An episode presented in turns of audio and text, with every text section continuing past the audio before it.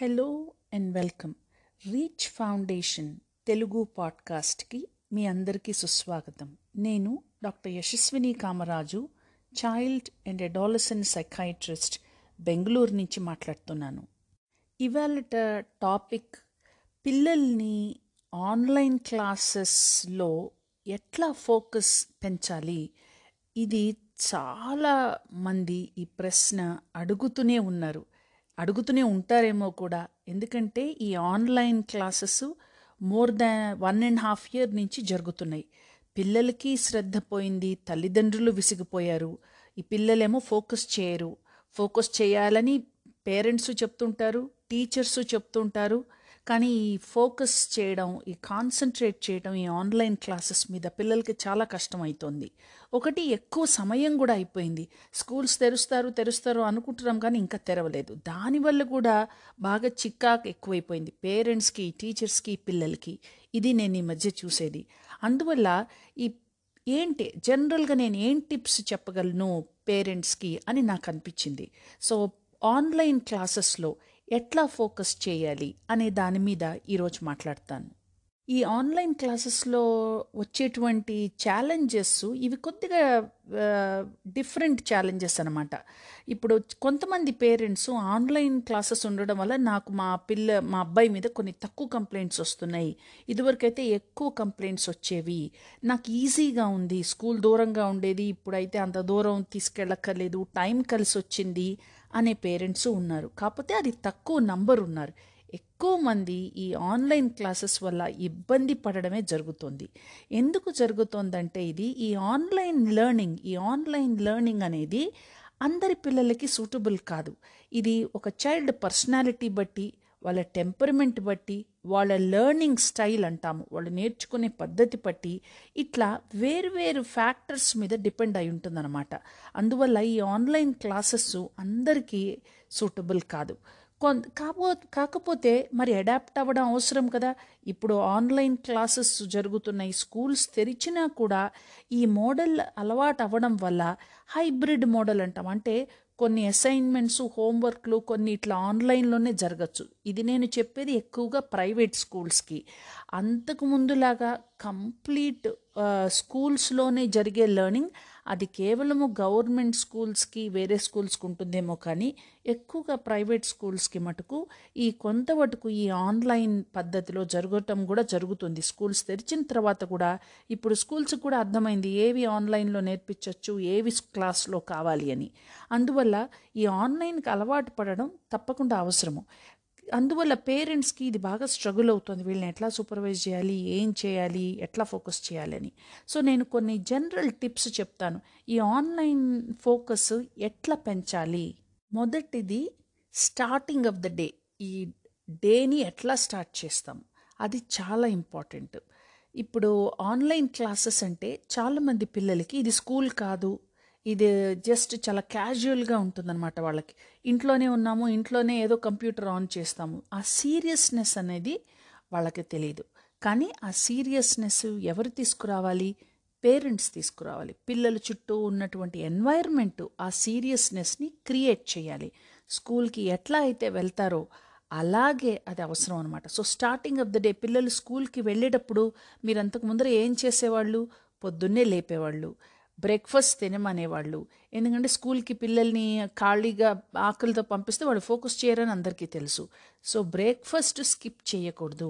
ఈ మధ్య నేను వింటుంది చాలామంది పిల్లలు బ్రేక్ఫాస్ట్ తినకుండా డైరెక్ట్గా లేట్గా లేచి డైరెక్ట్గా కంప్యూటర్ ముందు కూర్చోవటం, అది మంచి పద్ధతి కాదు. దానివల్ల వాళ్ళు ఫోకస్ సరిగా చేయలేరు, ఇంకా మధ్య మధ్యలో లేస్తుంటారు, మధ్యలో ఆకలి అంటూ ఉంటారు. సో దానివల్ల అందువల్ల పేరెంట్స్ ఇదివరకు లాగే వాళ్ళని కొంచెం ముందుగా లేపి ఈ బ్రేక్ఫాస్ట్ పెట్టి వాళ్ళు క్లాసెస్ స్టార్ట్ చేయాలి, అది ఇంపార్టెంట్. రెండవది, కొంతమంది పిల్లలు కొంచెం మార్నింగ్ కొంచెం లేజీగా స్లీపీగా ఉంటారు. ఇటువంటి పిల్లలకి కొద్దిగా లైట్ కొంచెం వాళ్ళకి ఎక్స్ట్రా టైం కావాలన్నమాట. ఆ డే స్టార్ట్ చేసే ముందర ఒక రౌండ్ సైకిల్ వెళ్ళచ్చు, సైకిల్ మీద వెళ్ళమనండి, లేకపోతే ఇటు అటు తిరగమనండి, లేకపోతే స్ట్రెచెస్ చేయొచ్చు, లేకపోతే ఇంట్లో చిన్న బాల్ ఉంటే కాసేపు బాల్తో ఆడుకోవడం. వాళ్ళ బాడీను బ్రెయిన్ కొద్దిగా యాక్టివేషన్ మోడ్కి రావాలి ఈ ఆన్లైన్ క్లాసెస్కి కూర్చునే ముందర. ఇక బ్రెయిన్ బాగా ఫ్రెష్గా ఉండాలి, బ్రెయిన్ బాడీ ఫ్రెష్గా ఉండాలి, ఎనర్జెటిక్గా ఉండాలి అంటే ఏంటి, మనము దానికి రెడీ అవ్వాలి. ఎలా రెడీ అవుతాము? క్లాసెస్కి ముందర, ఇదివరకు మీరు స్కూల్కి పంపించేటప్పుడు ఎలా అయితే పొద్దున్నే లేపి, టీనేజర్స్కి కూడా పేరెంట్స్ చెప్తుంటారు కదా, ఇంకా లే టైం అయింది, స్కూల్ టైం అయింది, నువ్వు చూసుకోవట్లేదు. ఏ ఏజ్ పిల్లలకి కూడా ten year olds, below ten year olds, twelve year olds, fourteen year ఓల్డ్స్ని కూడా లేపాల్సి వస్తుంది ఒక్కొక్కసారి. వాళ్ళకి ఎలా అయితే రిమైండర్స్ చెప్తుంటారో అలాగే రిమైండర్స్ చెప్తూ బ్రేక్ఫాస్ట్, పొద్దున్నే స్నానం చేయటం, ఇట్లాంటివన్నీ రెగ్ చేస్తే అది good start of the day అవుతుందన్నమాట. సో మొదటిది starting of the day important. రెండవది ప్రిపేరింగ్. ఎందుకు ఈ ప్రిపేరింగ్ అవసరము? ఈ ప్రిపేరింగ్ ఎప్పుడు చేయాలి? ప్రీవియస్ నైటే చేయాలి. అది కూడా మళ్ళీ మనం ఇందకలాగే స్కూల్స్ ఉన్నప్పుడు ఏం చేసేవాళ్ళు, రేపొద్దునకి బ్యాగ్ పెట్టుకున్నావా, హోంవర్క్ చేసావా రేపటికి, అవన్నీ కొంచెం గుర్తు చేస్తుంటారు పేరెంట్స్. అలాగే ముందర రోజు కొంచెం ప్రిపరేషన్ అవసరం అన్నమాట. స్కూల్ యూనిఫామ్ పెట్టుకోవడము అదంతా ముందర రోజు చేసేవాళ్ళు కదా పిల్లలు. సో అలాగే ఈ నెక్స్ట్ డేకి కూడా అట్లా ముందర రోజు ప్రిపేర్ చేయడం అవసరం. హోంవర్క్, ఏం బుక్స్ కావాలి, ఏమి హోంవర్క్ అయ్యిందా లేదా, ఏమీ అవ్వలేదు, ఇలాగా ఈ ముందర రోజు కనుక ప్రిపేర్ అవుతే నెక్స్ట్ డేకి కొంచెం ఈజీ అవుతుంది. అలాగే వాళ్ళకు కావాల్సిన మెటీరియల్స్ అనమాట, అంటే స్టేషనరీ అవ్వచ్చు, ఆ పర్టికులర్ రోజు కావాల్సిన జామెట్రీ బాక్స్ అవ్వచ్చు, ఏదన్నా కానివ్వండి, అవి వాళ్ళ వాళ్ళ దగ్గరే ఉండాలి.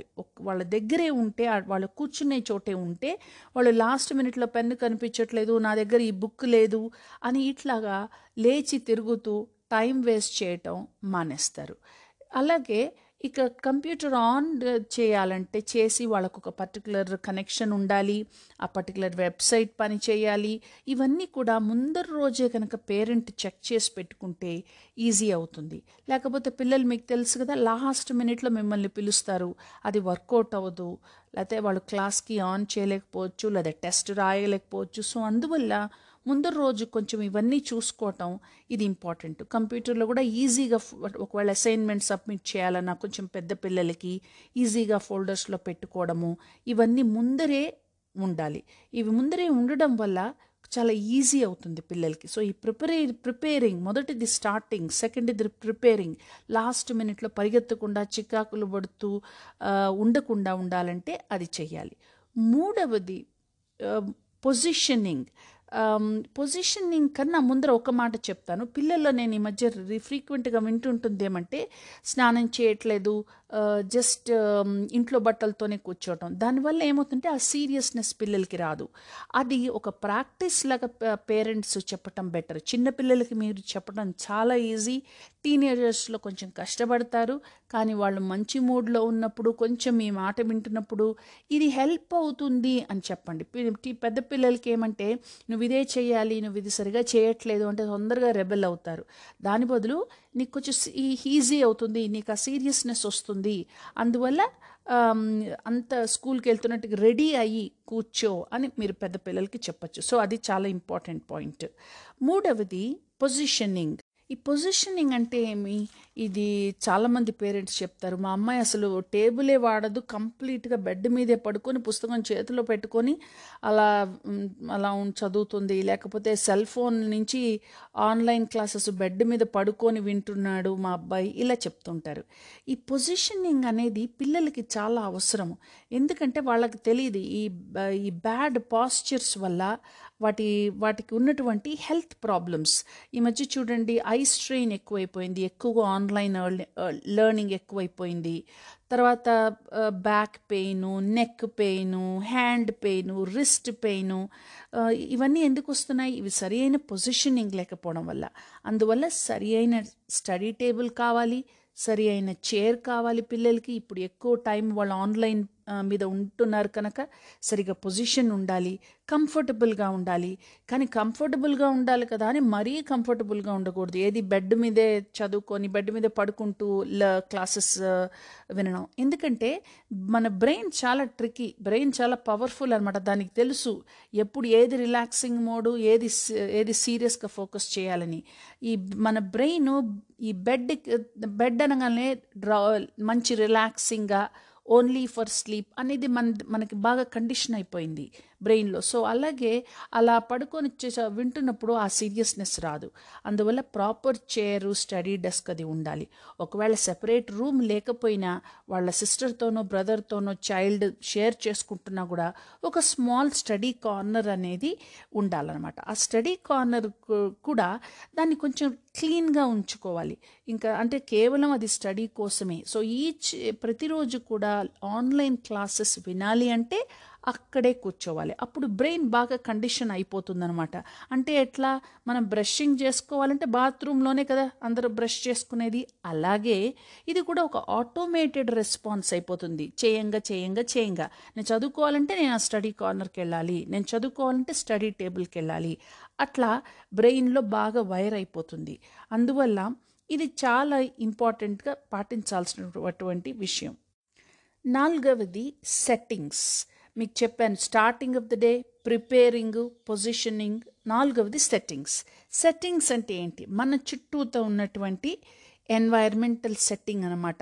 ఇప్పుడు మామూలుగా ఆన్లైన్ అనగానే దానిలోనే సెట్టింగ్స్ కూడా ఉంటాయి కంప్యూటర్స్లో. ఫస్ట్ థింగ్ చేయాల్సింది ఈ ట్యాబ్స్ అన్నీ క్లోజ్ చేసేయాలి. అన్ని పాపప్ నోటిఫికేషన్స్, పాపప్ ఇవన్నీ కూడా స్టాప్ చేయాలి. ఈ మొబైల్స్, టీవీలు ఇవన్నీ కూడా దూరంగా ఉండాలి పిల్లలకి చదువుకునే ఏరియా కన్నా. ఒకవేళ ఆస్కారం లేదనుకోండి అవన్నీ కూడా స్టాప్ చేయాలి. ఫోన్ ఇచ్చేయచ్చు పేరెంట్స్కి, టీవీ స్టాప్ చేయొచ్చు, ఇంకెటువంటి ఎలక్ట్రానిక్ డివైసెస్ కూడా అన్నీ స్టాప్ చేసి ఉంచవచ్చు ఒకవేళ అక్కడ బయటకి పెట్టలేనటువంటి సిచ్యువేషన్ ఉంటే కనుక. ఇంకా మోస్ట్ ఇంపార్టెంట్ థింగ్ అన్ని సోషల్ మీడియా నుంచి లాగ్ ఆఫ్ అయిపోవాలి, వెబ్సైట్స్. ఎందుకంటే ఇది అనంతంగా ఇంకా పిల్లలు అంత చాటింగు, యూట్యూబ్ స్క్రోలింగు ఏవేవో చూస్తుంటారు. అందువల్ల ఇవన్నీ మొబైల్ గేమ్స్ ఇవన్నీ కూడా వీటిలోంచి లాగ్ ఆఫ్ అయిపోవాలి. లే కొంతమంది పిల్లలు గట్టిగా మ్యూజిక్ పెట్టి చాలా డిస్ట్రాక్టింగ్ నాయిస్ పెడతారు, అవన్నీ తగ్గించాలి. అవన్నీ తగ్గించాలంటే ఇప్పుడు చిన్న పిల్లల్లో ఈజీగా పేరెంట్ చేయొచ్చు, పెద్ద పిల్లల్లో ఇవి ఎందుకు ఇంపార్టెంట్ అని చెప్పడం చాలా అవసరం. ఇవి చాలా డిస్ట్రాక్షన్స్ పిల్లలకి. వాళ్ళు పిల్లలేంటి మీతో ఆర్గ్యూ చేస్తారు, నేను ఫోకస్ చేస్తాను, నేను వింటూనే ఉంటాను అంటారు. కానీ మనకు తెలుసు ఇవి చాలా పవర్ఫుల్ డిస్ట్రాక్షన్స్. ఇవి ఫోకస్కి, ప్రొడక్టివ్ ప్రొడక్టివిటీకి ఇవి మంచివి కావు ఈ డిస్ట్రాక్షన్స్. అందువల్ల పిల్లలు కూడా ఈ విజువల్స్, ఈ ఆడియో, ఈ టెక్స్టింగ్ వీటి వల్ల ఎక్కువ డిస్ట్రాక్షన్ డిస్ట్రాక్షన్స్కి గురవుతారు. అందువల్ల పేరెంట్స్ వాళ్ళకి చెప్పి ఇవి మంచిది కాదు, ఇవి డిస్ట్రాక్షన్స్ అని తప్ప తప్పకుండా చెప్తూ రావాలి. అదేదో ఒక్కసారి చెప్పడం వల్ల కాదు. ఆర్గ్యుమెంట్ చేయడం పే చైల్డ్తో కొంతమంది పిల్లలు బాగా ఆర్గ్యూ చేస్తారు. మీరు ఆర్గ్యుమెంట్ ఊబిలో దిగకూడదు. వాళ్ళు ఒకటి అంటారు, మీరు ఒకటి అంటారు, మీరు ఒకటి అంటారు, వాళ్ళు ఒకటి అంటారు, ఇంకా అదొక సైకిల్లా అవుతుంది. మీరు జాగ్రత్తగా ఇది చెప్పడం ఒక ఫ్యాక్ట్ లాగా చెప్పాలి, ఇది మంచిది కాదు అని. ఇంకా వాళ్ళు వినడం అంటారా, అది క్రమేణా చాలా గ్రాడ్యువల్గా జరగాల్సిందనమాట. బట్ చిన్నపిల్లల్లో టెన్ ఇయర్స్ వరకు పేరెంటల్ కంట్రోల్ బాగా ఉంటుంది. పిల్లలు కొంచెం చాలా ఈజీగా వింటారు, ఎందుకంటే వాళ్ళకి కొంచెం భయం ఉంటుంది అప్పటిదాకా. సో ఈ పిల్లలకి, ఈ మిగిలిన పెద్ద పిల్లలకి ఇది ముందరే మీరు చెప్పుకొని ఉంచుకోవాలి. ఎవ్రీ క్లాసు ఇలానే నువ్వు అటెండ్ అవ్వాలి ఈ అని. ఇక కొన్ని యాప్స్ కూడా వచ్చాయన్నమాట. కొన్ని యాప్స్ ఈ వెబ్సైట్స్ని వీటిని బ్లాక్ చేసేస్తాయి. ఫ్రీడమ్ అని ఒక యాప్ ఉంది, కోల్డ్ టర్కీ అని ఒక యాప్ ఉంది. ఇవేంటంటే ఇవి అన్నెసెసరీ పాపప్స్ని, నోటిఫికేషన్స్ని, వెబ్సైట్స్ని క్లోజ్ చేస్తాయి. మీకు కూడా మీకు తెలిసిన యాప్స్ని ఏమైనా పెట్టుకొని ఇవి క్లోజ్ అయ్యేటట్టుగా చూడాలి. లేకపోతే ఈ స్టడీ టైంలో ఇవి బాగా డిస్ట్రాక్షన్స్ ఉంటాయి పిల్లలకి. ఐదవది స్కెడ్యూలింగ్ అంటాం. అంటే ఒక స్ట్రక్చర్ ఉండడము, రోజుకి ఒక రోజుని ఎలా స్కెడ్యూల్ చేయాలి, ఇంపార్టెంట్ టా చైల్డ్ చేయాల్సిన ఇంపార్టెంట్ టాస్క్స్ ఏంటి. బాగా మార్నింగ్ కొంచెం యాక్టివ్గా ఉంటారు, యాక్టివ్ టైంలో ఏం చేయాలి. ఈవినింగ్ సడన్గా ప్లే టైం కానీ, వాళ్ళు ఇంకేదో వాళ్ళు జనరల్గా కొంచెం ఎనర్జీ తక్కువైపోయినప్పుడు కానీ అప్పుడు హోంవర్క్ మొదలెట్టడం, బాగా లేట్గా మొదలెట్టడం, అలాంటివి చేస్తే పిల్లలు కోఆపరేట్ చేయరు.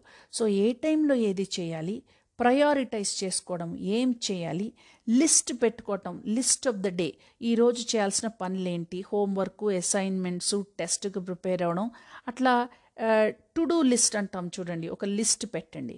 అలాగ పిల్లలకి డే టు డే లిస్ట్ కావాలి. ప్రతిరోజు ఒక లిస్ట్ మీరు పెట్టేసి అదే లిస్ట్ మీరు కూడా ఒక ఫ్రిడ్జ్ మీద పెట్టచ్చు, వాళ్ళ టేబుల్ దగ్గర కూడా స్టిక్ ఆన్ చేయొచ్చు. అట్లీస్ట్ ఒక డైరెక్షన్ ఒక డైరెక్షన్ ఒక గోల్ అంటూ ఉంటుందన్నమాట, నువ్వు ఇవి చెయ్యాలి ఈ రోజుకని. లేకపోతే పేరెంట్స్ కూడా కన్ఫ్యూజన్ ఉంటుంది, నువ్వు చెప్పలేదు నాకు టెస్ట్ ఉందని, నేను హెల్ప్ చేయలేదు, నాకు తెలియదు, నువ్వు నోట్స్ రాయలేదని, టీచర్ నన్ను పిలిచారు అని ఇట్లా పేరెంట్స్ అంటుంటారు. పిల్లలు కూడా నాకు గుర్తులేదు, నేను మర్చిపోయాను అంటుంటారు. అవి అవాయిడ్ చేయాలంటే ఈ డే టు డే లిస్ట్ చాలా హెల్ప్ అవుతుంది, విజువల్ రిమైండర్గా కూడా హెల్ప్ అవుతుందన్నమాట. ప్రతిరోజు ఈ లిస్ట్ తయారు చేసి పేస్ట్ చేయండి. ఇవి ఇప్పుడు ఆన్లైన్ క్లాసెస్ వల్ల పేరెంట్స్ కూడా టీచర్స్ లాగా మారిపోవాల్సిన అవకా అవసరం ఉంది ఇప్పుడు. ఇదివరకంటే టీచర్స్ చెప్పేవాళ్ళు, నోట్బుక్లో రాసుకో, డైరీలో రాసుకో, ఆ డైరీ చూడడము, టీచర్ సైన్ చేయడము జరిగింది. మరి ఇప్పుడు అవన్నీ జరగట్లేదు కదా. సో పేరెంటే టీచర్ లాగా చేయాలి. అంటే ఈ లిస్ట్ పెట్టడము, ఇవన్నీ నువ్వు చేయాలి, ఫస్ట్ ఇది మొదలు పెట్టడం, వాటిని సూపర్వైజ్ చేయటము, ఇట్లా చేయాలి. అది ఎంత బాగా చేస్తే అంత మంచిది. ఇక ఆర్గనైజింగ్ గురించి కూడా మనం మాట్లాడాలి. ఆర్గనైజింగ్ అంటే ఇప్పుడు టేబుల్ మీద బాగా అన్నీ ఉండిపోయి అంత క్లటరు, ఇక్కడ మొబైల్స్, ఛార్జర్స్, ఇక్కడ చదువుకునే పుస్తకాలు, ఇంకా అక్కడ అక్కడే టాయ్స్, ఇట్లా అంతా ఉంటే బ్రెయిన్ సరిగా ఫోకస్ చేయదు. బ్రెయిన్ ఎలా ఉంటుందంటే దానికి కొంచెం బాగా ఎంటీగా ఉంచి ఒక విజువల్ ఇన్పుట్స్, మన కళ్ళల్లోంచి వెళ్ళేదే ఆప్టికల్ సెంటర్స్ నుంచి ఇన్పుట్స్ వెళ్తుంటాయి. సో మనం ఊరికే చూడంగానే చాలా ప్రాసెస్ ఉంది దానికి. కళ్ళు చూస్తాయి, దాంట్లోంటి ఆప్టిక్ నర్వ్స్లోంచి విజువల్ సిస్టంలోకి వెళ్ళి అక్కడి నుంచి మంచి ఇన్పుట్స్ వచ్చి మన యాక్షన్ డిపెండ్ అవుతుందన్నమాట. అందువల్ల మనం పదిహేను చూస్తున్నాం అనుకోండి, మన బ్రెయిన్స్ ఫోకస్ చేయవు. అదే ఒకటి రెండు ఉంటే మన బ్రెయిన్స్కి చాలా ఈజీ వాటి మీద ఫోకస్ చేయడానికి. అందువల్ల టేబుల్ ప్రతిరోజు ఒక కొంచెం టైం తీసుకొని అనవసరమైనవి తీసేస్తూ కేవలం చదువుకునేటటువంటివి, కేవలం ఆ రోజుకు ఉపయోగ మరి ఇంకా పిల్లలు కొంతమంది అసలు ఫోకస్ చేయలేని పిల్లల్లో అయితే కనుక ఆ రోజుకు ఉపయోగపడేటటువంటివి మాత్రమే ఆ టేబుల్ మీద ఉండాలి. అట్లా ఆ క్లట్టర్ లేకుండా అది ఆర్గనైజ్ చేస్తే చాలా హెల్ప్ఫుల్గా ఉంటుంది. ఇక రిఫ్రెషింగ్, ఇప్పుడు కొంతమంది పిల్లలు కంటిన్యూస్గా కూర్చోలేరు, అది మీకు తెలుసు. ఇప్పుడు ఆ కంటిన్యూస్గా తీసు కూర్చోలేని పిల్లలు కాసేపు నడవడం రూమ్లోనే, లేకపోతే పుస్ పుస్తకం పట్టుకొని నడుస్తూ చదవడం, లేకపోతే నుంచోని రాయడము, ఇటువంటివి హెల్ప్ అవుతాయి కంటిన్యూస్గా ఫోకస్ చేయలేని పిల్లలకి. కొంతమంది పిల్లలు మధ్య మధ్యలో బయటికి రావాలి, లేకపోతే వాళ్ళు కూర్చోలేరు ఎక్కువసేపు. సో మధ్యలో బయటికి రావడం, పిల్లలు బాగా ఫోకస్ చేసే పిల్లలు అయినా కూడా వాళ్ళకి బ్రేక్స్ అవసరము.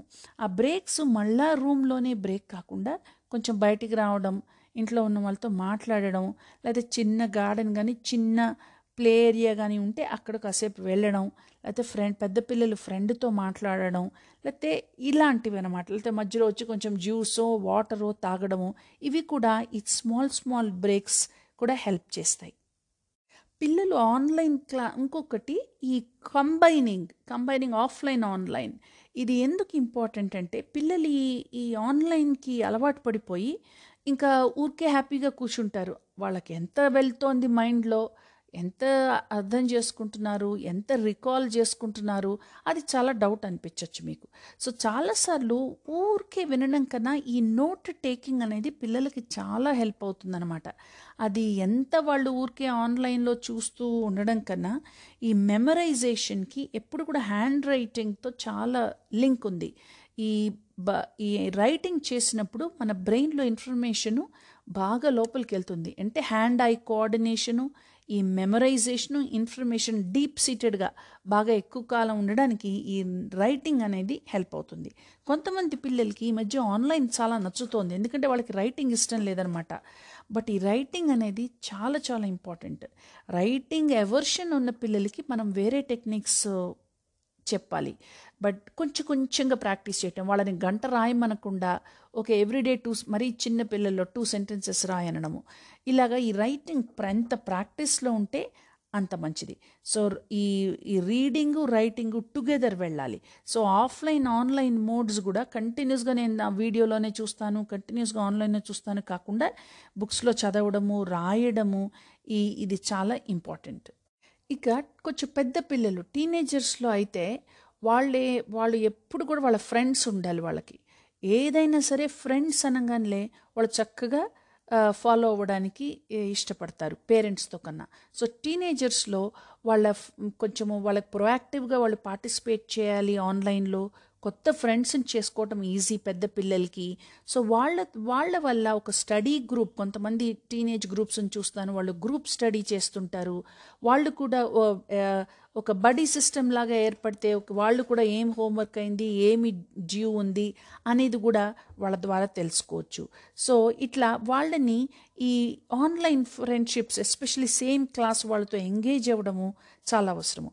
కాకపోతే వాళ్ళకి డిస్ట్రాక్షన్స్ ఎక్కువగా ఉంటాయి. Social media, YouTube, chat boxes, Netflix, ఇంకా సెల్ ఫోన్లు, ఈ డిస్ట్రాక్షన్స్ తప్పకుండా ఆఫ్ అయిపోవాలి, బ్లాక్ చేయాలి నోటిఫికేషన్స్. ఇక్కడ నేను ఇందాక చెప్పినటువంటిగా యాప్స్ తప్పకుండా పెట్టాలి, అవి బ్లాకింగ్ కోసం, cold turkey or freedom apps, ఇవి వెబ్సైట్స్ బ్లాక్ చేయడానికి. బట్ చిన్నపిల్లల్లాగే వీళ్ళకు కూడా ఆర్గనైజ్డ్ ఉండడము, రొటీన్స్ ఉండడము, సేమ్ ప్లేస్లో ప్రతిరోజు చదవడము. ఈ కాకపోతే వాళ్ళ ఒక్కొక్క చైల్డ్ లెర్నింగ్ డిఫరెంట్గా ఉంటుంది. కొంతమంది పిల్లలకి డిఫరెంట్ ఎన్వైర్న్మెంట్లో కానీ చదవలేరు, ప్రతిరోజు ఇదే ఎన్వైర్న్మెంట్లో చదవలేరు. కాబట్టి వీళ్ళు పెద్ద ఆప్టిమల్గా అంటే వాళ్ళ బెస్ట్ పొటెన్షియల్ పర్ఫామ్ చేయలేకపోయినా ప్రస్తుతం మీరు కొంచెం ఈజీగా తీసుకోండి.